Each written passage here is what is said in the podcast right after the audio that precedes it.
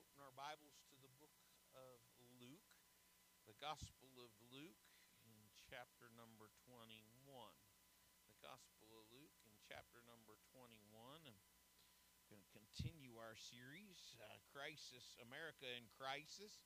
And uh, next Sunday, we're going to finish it up. Woohoo! Some of you are you're going, the history lessons will end. Some of you are going, woohoo! And next week we talk about prophecy. Isn't that even better? After all of what we've done in, in Sunday school through the book of Revelation, and we're going to tackle that uh, prophecy in America as well. So, anyhow, there are many people who say America is uh, uh, different, or is no different than any other, any other nation in relation to Christ's return. And I'm going to show you this morning that the, the nation of America was in the promise of God and figures into the end time prophecy in a very specific way. There are some who say, well, America is not found in end time prophecy in the Bible, and well, may not be specifically named. You don't see the word America in the Bible, but uh, we're gonna gonna see that from history and from what God has done in the nation of Israel. Its relationship to America, that uh, America figures very prominently in God's plan and the return of Christ in in end time prophecy. So I want us to to re- read, and we'll begin uh, uh, in chapter 21 and uh, begin reading in verse number 28. Chapter 21 and verse number 28. It says, "And when these things begin to come to pass, then look up, lift up your heads, for your redemption draweth nigh." And let's drop down to verse number 34. And it says, Take heed to yourselves, lest at any time your hearts be overcharged with uh, surfeiting and drunkenness and cares of this life, and so that day come upon you unawares. For as a snare shall it come on all them that dwell on the face of the whole earth. Watch ye therefore and pray always, that ye may be accounted worthy to escape all these things that shall come to pass and to stand before the Son of Man. In that day, and in that day time he was teaching in the temple, and at night he went out and abode the mount that is called the Mount of Olives. And all the people came early in the morning to him in the temple for to hear him. And so, as we jump in, the uh, parallel passage that you see there is also uh, Matthew chapter 24 uh, this is the uh, this is the same message from Luke's perspective that Jesus delivered in Matthew 24, and it's uh, one of the uh, last sermons that Jesus preached. And when uh, we come to consider America in the end times, we have to consider the role America has played in the founding of the, the modern state of Israel. And because our nation was founded as a Christian nation, founded on the principles of Holy Scripture. So from the very beginning, our founding fathers uh, felt a kinship with the disbanded and the dispersed nation of Israel. We remember that, that at the time our nation was founded, Israel was not a nation. They, uh, they were not a nation. We remember that uh, uh, they, the uh, Israel was not. They were dispersed over the face of the earth. But a, a Jewish banker from Philadelphia, Hyman Solomon, went to Jews in America and in Europe and he gathered a million dollars from all the sources that he could. He brought that million dollars back to America and he gave it to General George Washington to be used for the starving and poorly clad, poorly equipped troops in America who were about to lose the war for independence. I read that here a few weeks ago and I went, wow our kinship with Israel began there, along with the faith of General George Washington. But General George Washington used the money to buy food, buy arms, buy equipment, outfit his army to make a, a stand against the British and to show his appreciation for what this particular Israelite had done. George Washington decided to, to the, uh, that the engravers of the United States one dollar bill would include a memorial to the Jewish people. If you dig out your dollar bill and you look at your dollar one dollar bill today, it's still there today. you, say, what, where, where is that? Well, the memorial to the Jewish people is right over the head of the American eagle on the $1 bill. It's, uh, it's there. If uh, you look at that bill closely, you'll see 13 stars over the eagle's head that form the uh, six pointed star of David, which is a symbol of the national, uh, na- the, uh, the nation of Israel. And around that is a cloudburst re- representing the glory of God in the tabernacle as it was represented in Scripture. And President George Washington specified this was to be the last memorial of the Jewish people to, for, for their help in winning America's war, uh, to be a lasting memorial, not the last memorial, but uh, in winning America's war for, for independence. Now, before the revolutionist cult uh, or revisionist cult of, of uh, of uh, have cut out all the Christianity in our textbooks today. Before they got a hold of that, American history textbooks carried a story that showed where Washington's heart was.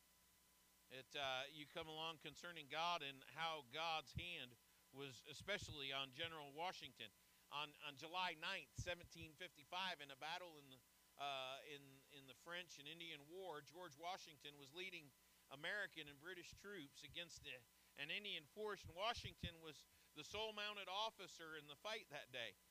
Despite the fact that he had four bullet holes in his coat and two horses shot out from under him, Washington survived that battle.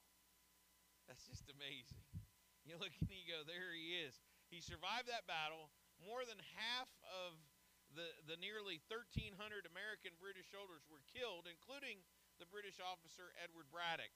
History at the time excuse me, dubbed General Washington bulletproof because of that incident. And the fact that he never was was never wounded in battle became a legend throughout America and Great Britain history. God needed a godly man to be first, the first president of the United States. So it appeared that God's hand of protection was upon Washington his entire life. Really amazing to look at and to walk through. And you just, in a way, I go, excuse me. just amazing to, to, to see the pieces. Benjamin Franklin preferred a different way of honoring the Jews. In 1776, at the Continental Congress, Franklin suggested that the Great Seal of the United States bear the likeness of a triumphant Moses leading the children of Israel through the divided waters of the Red Sea, and the waters crashing in on Pharaoh in the background. I like Benjamin Franklin. More ways than I can count, but uh, there we are. How about Thomas Jefferson, on the other hand, preferred the image showing the children of Israel marching through the desert with rays from the pillar of fire ahead. And, and the final design of the Great Seal included a, pyramid symbolic of Egypt, and the eagle symbolizing God's protection, and rays of fire, a, a cloud symbolizing the divine leadership, all of this was symbolic of the liberation and the freedom of God's people as God delivered them from the bondage of Egypt and led them into the promised land. Now, as President Washington welcomed the Jews as partners in building our new nation, he made it plain from the very beginning, the founding of America, that there would be no bigotry, no anti Semitism in America toward Jewish people. He made that very clear. And the second president of the United States, John Adams, wrote this. He said, I would insist that the Hebrews have done more to civilize man than any other nation. And he said, I really wish the Jews, again, in Judea, an independent nation.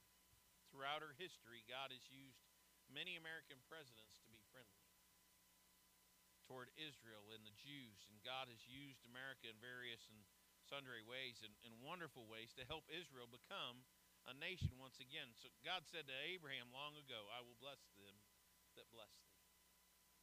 I will bless them that bless thee. I will curse them that curse thee. I will make you a great nation as the stars of heaven, as the sands of the sea.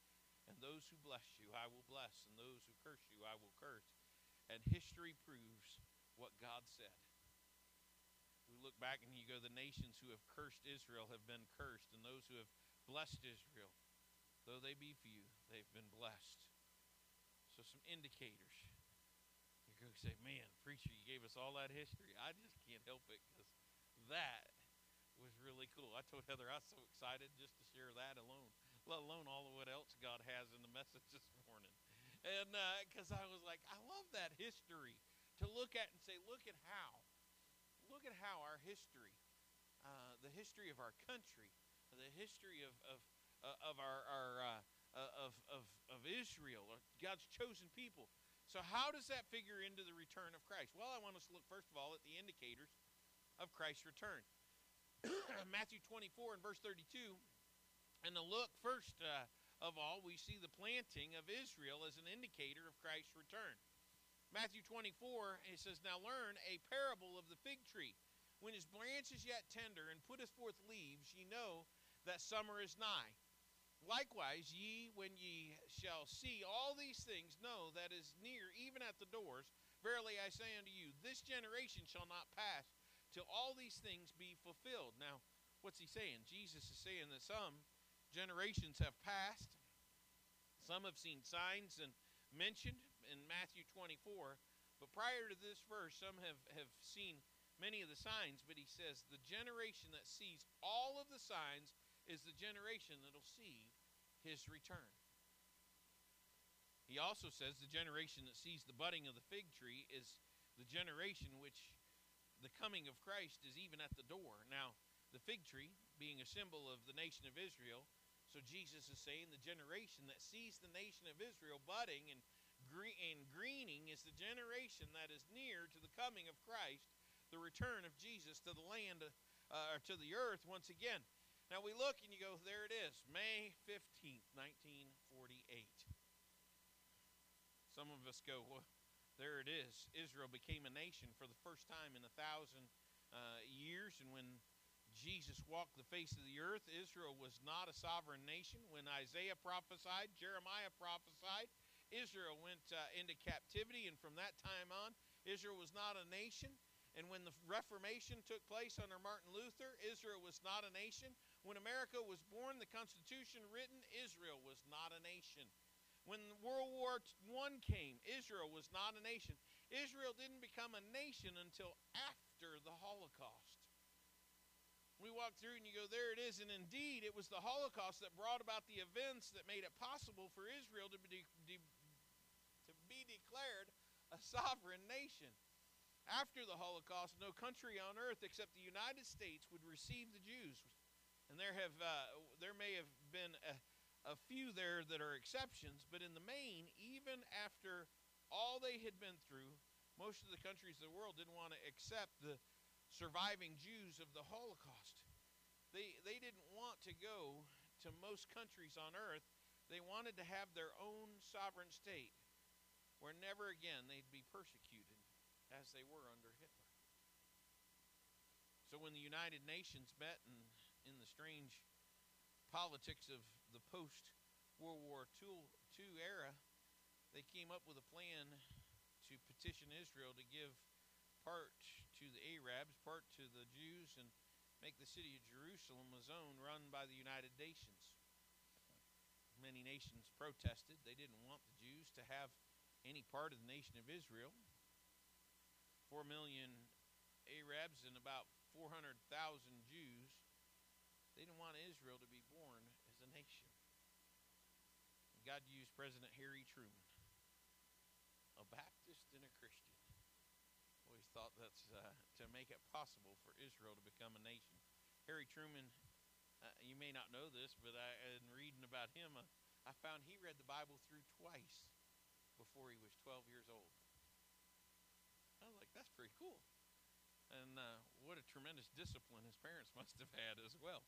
But he already had a love for Israel. He he knew they were God's chosen people. And when Roosevelt died and Truman came into to the office of presidency, a simple man from Missouri took the reins of leadership at an awesome time, and he brought the end of the World War II. Made a decision to drop the atomic bomb in the in the ensuing days. World War II was the first nation on earth to sign off on Israel becoming a sovereign state then leading rabbi in Jerusalem with met with President Truman, and here's what he said. He said, God put you in your mother's womb so you would be an instrument to bring about Israel's birth after 2,000 years.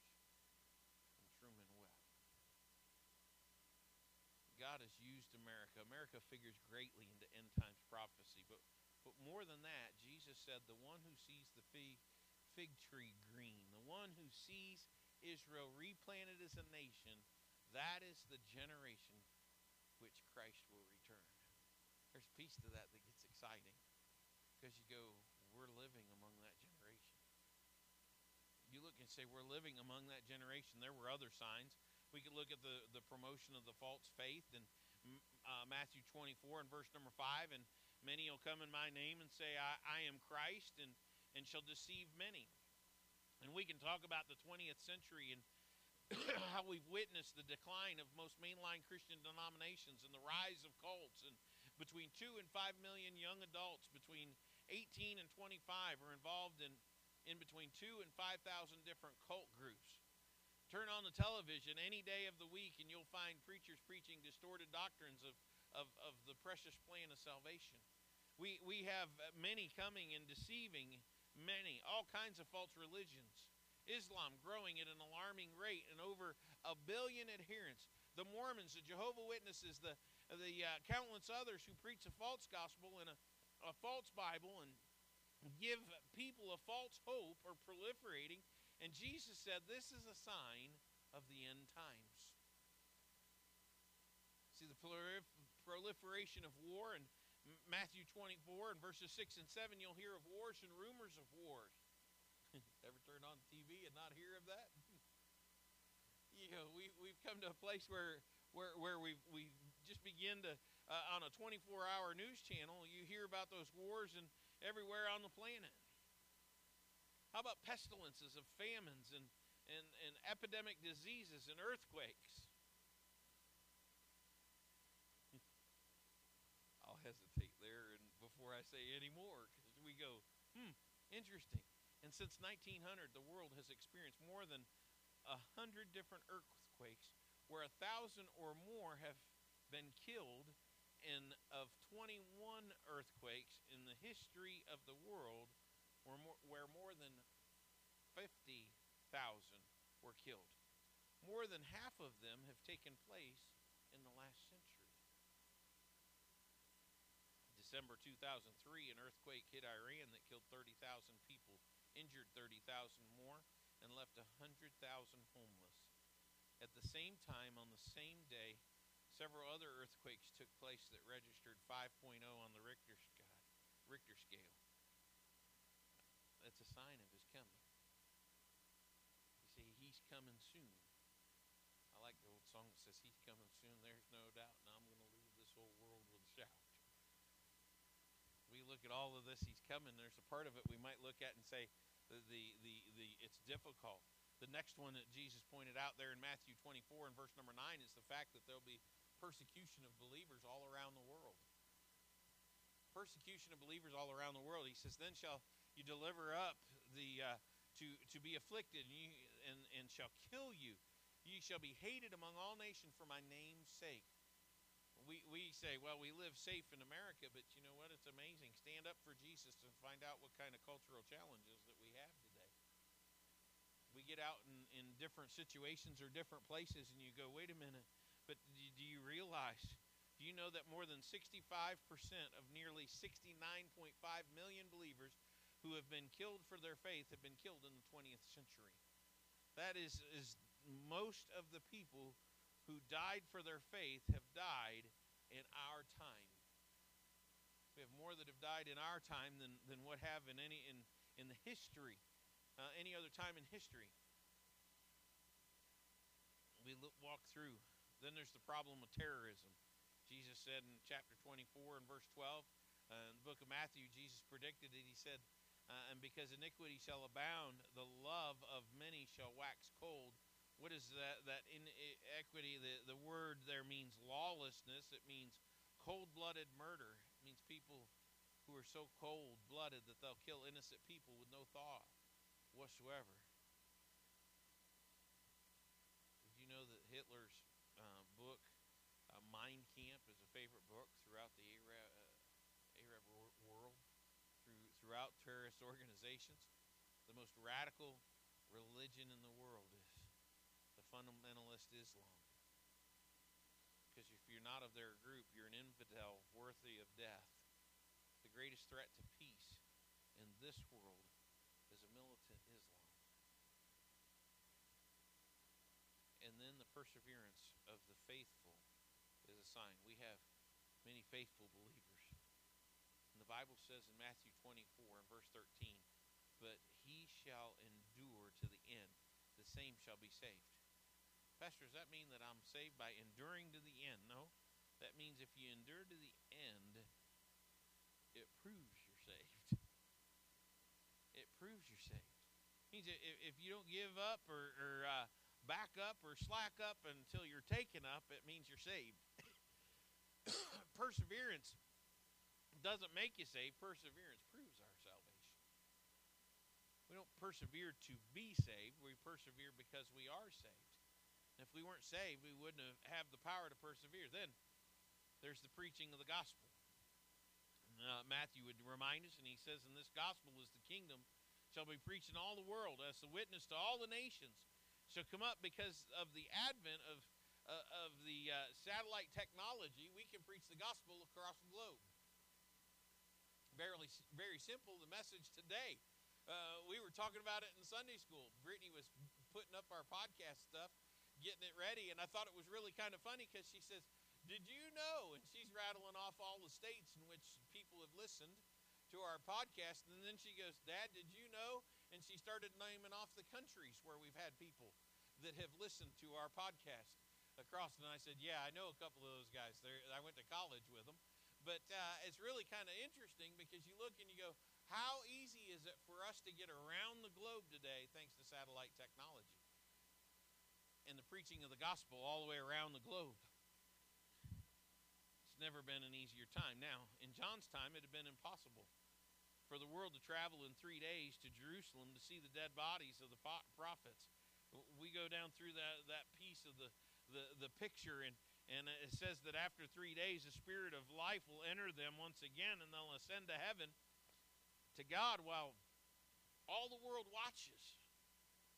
I, I can tell you that we can go back, and, and it doesn't take very long in your mind and mine to be able to go back and say, for all the world to watch, we would have had a terrible time doing it. But in today's electronic media, we can have it now, and we don't have to be at home. We're out and about. And we look and you say, there's, a, again, one more of those pictures that helps us to see. And, and so Jesus said, don't be caught in a trap unaware don't be caught in, in the trap where you don't know. And then there's the pursuit of knowledge, technology, and travel. And when Daniel got finished with his prophecy, God said, Seal it up till the time of the end. Daniel chapter 12, verse 4 says, But thou, Daniel, shut up the word, seal the book, even to the time of the end. Many shall run to and fro, and knowledge shall be increased. It's exactly what's happening. Knowledge of, of the coming of the Lord is being increased, and the knowledge in general is being increased. How much faster? Years ago, the scientists believed they could predict how knowledge would grow, the rate in which knowledge would grow. And they reduced it down to by the year, 1 AD, that would be equal to uh, one unit of information. And they estimated that it took knowledge 1,500 years to grow two units of information. But then 1500 to 1750, it doubled again to four units of knowledge. From 1750 to 1900, it grew 150 units. It doubled yet again. And through the 20th century, the rate of knowledge growth sped up until now it only takes two years at most to double the database, the rate of knowledge growth. And you say, Daniel, are you? Yeah. We look, you say, he's coming soon. And and now, in our scientific developments and technology doubles, knowledge doubles at least every year, so the, the textbooks become out of date when they're printed. and that's why people in medicine and science uh, specialize in one area because if they don't, then they can't keep up with the technology and the new information that's being discovered and put out there. It's a sign of the return, the soon return of our Lord. And that's exciting. Now they want to clone people, and make no mistake about it. The, they want to clone human beings, and they want to take the power from the Creator and put it in the hands of human beings, so that human beings get the glory for creating other human beings. And and I believe that God one of these days is going to say enough's enough. And God's going to interfere and come down, and He's going to say, "Life is my business; it's not yours." The impact of Christ's return. You say, well, what about the impact of his return? Well, 1 Corinthians chapter 15 says, Behold, I tell you a mystery.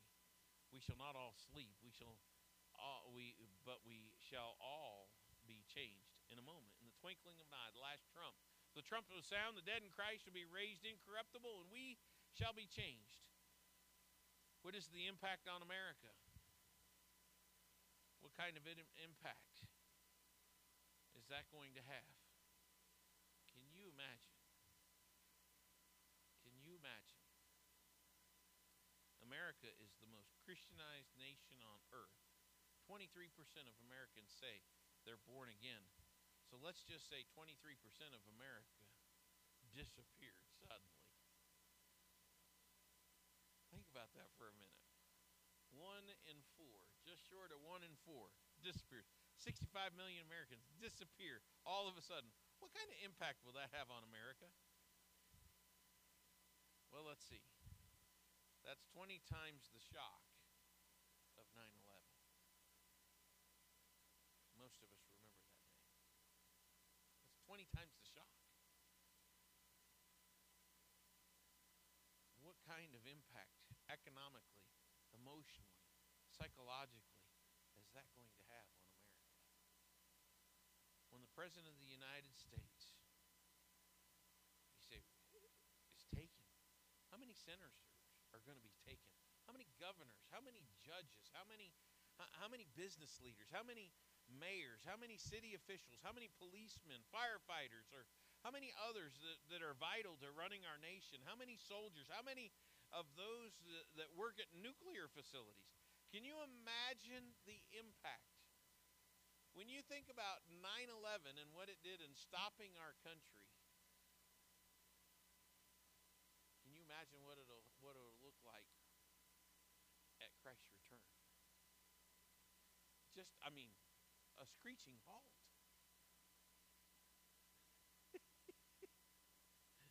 what about the impact on the world? I mean, that's America. We can think about 9 11, look at it that way, but what about the impact on the world? Well, what will, will happen if every person uh, of, of solid moral character was suddenly gone from this world? What would, would happen? You can paint your own scenario.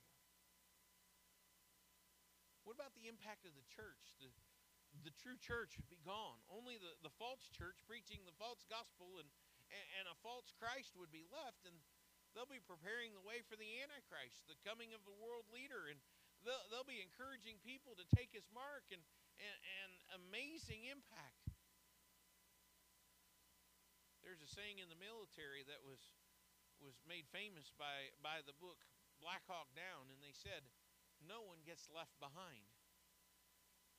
You possibly saw that, and you saw the movie, you heard them use that phrase and in their frustration under attack and, and a disaster militarily wise, but they said no one gets left behind. And as a church, that's what we need to be doing. Nobody needs to be left behind. We need to say no one gets left behind. We're going to win them to Jesus. We're going to going to get about the main thing and we're going to forget about the pretty things, but nobody gets left behind. Nobody. I know that is is lost folks get left behind. But we need to say nobody. See, the eminence of Christ's return is no man knows the day or the hour. Nobody knows the day or, or the hour. But my Father only, Jesus said. As the days of Noah, so shall be the coming of the Son of Man. For as in the days of Noah, as in the days of the flood, as in the, the eating and the drinking and the debauchery and the, the marrying and giving in marriage, until the the day that Noah entered into the ark and knew not until the, the flood came and took them away, so shall the coming of the Son of Man be. Two will be in the field, one will be taken, the other is going to be left. Watch therefore, you know not what hour your Lord doth come. To paraphrase his words, we could say, two police officers will be patrolling. One will be taken, the other left. Two firefighters will be fighting a blaze. One will be taken, the other left. Two students sitting in class. One will be taken, the other left. A man and, and a wife. One will be taken, and the other be left. Two church members sitting in church. One will be taken, and the other left. Two women grocery shopping. One will be taken, the other left. One day soon we're going to look to the eastern sky and see a light that's brighter than the light that blinded Saul of Tarsus.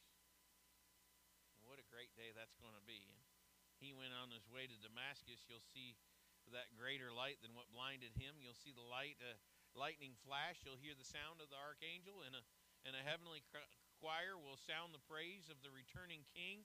And the trumpet will sound, and the King of kings and the Lord of lords will appear and the eternal Prince of Peace will come from the sky. Mar- marbled mausoleums will break open as the dead in Christ rise first, and, and gravity will be suspended as they rise to meet the returning Lord. We'll look down at our glorified body, which will be changed in the twinkling of an eye and in a moment. We're going to enter those pearly gates, and we're going to be welcomed by Abraham, Isaac, and Jacob.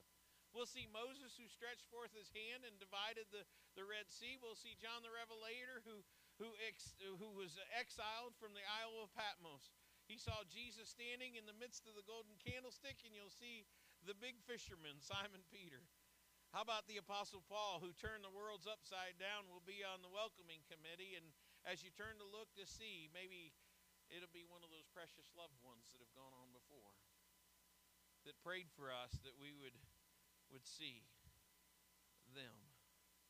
Maybe it'd be a grandparent or a mom or a dad, and you see that that child that never grew to adulthood, or uh, you see that that wife or that husband that the, that uh, was robbed in white glory, but all of a sudden, all of us with that great throng will turn and we'll look to the one who's sitting upon the throne.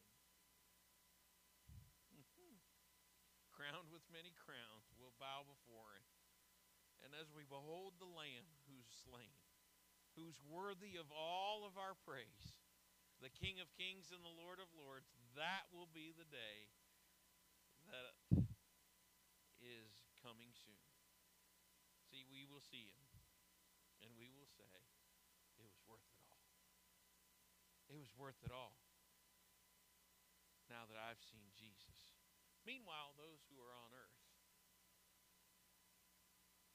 what that look like? They're going to be shocked, they're going to be bewildered, confused, lost. Soon they will turn to the only one who offers them hope, the most evil, sinister, deceptive force to ever walk this planet. They will take his mark, they will leave his life, his lie, and they will doom themselves to eternity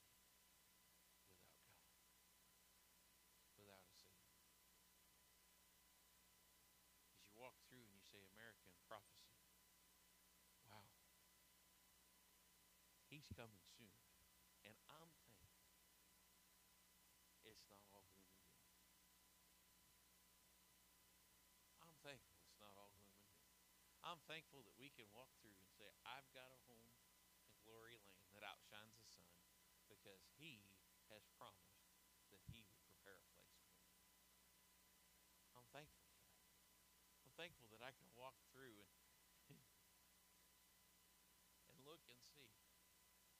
get to take a journey for those who've gone ahead of us. I can't wait. I put that in there about Moses and the parting the Red Sea. I'm curious when we come through the gates, is Moses' hands going to be in the air or is he going to be shaking the hands?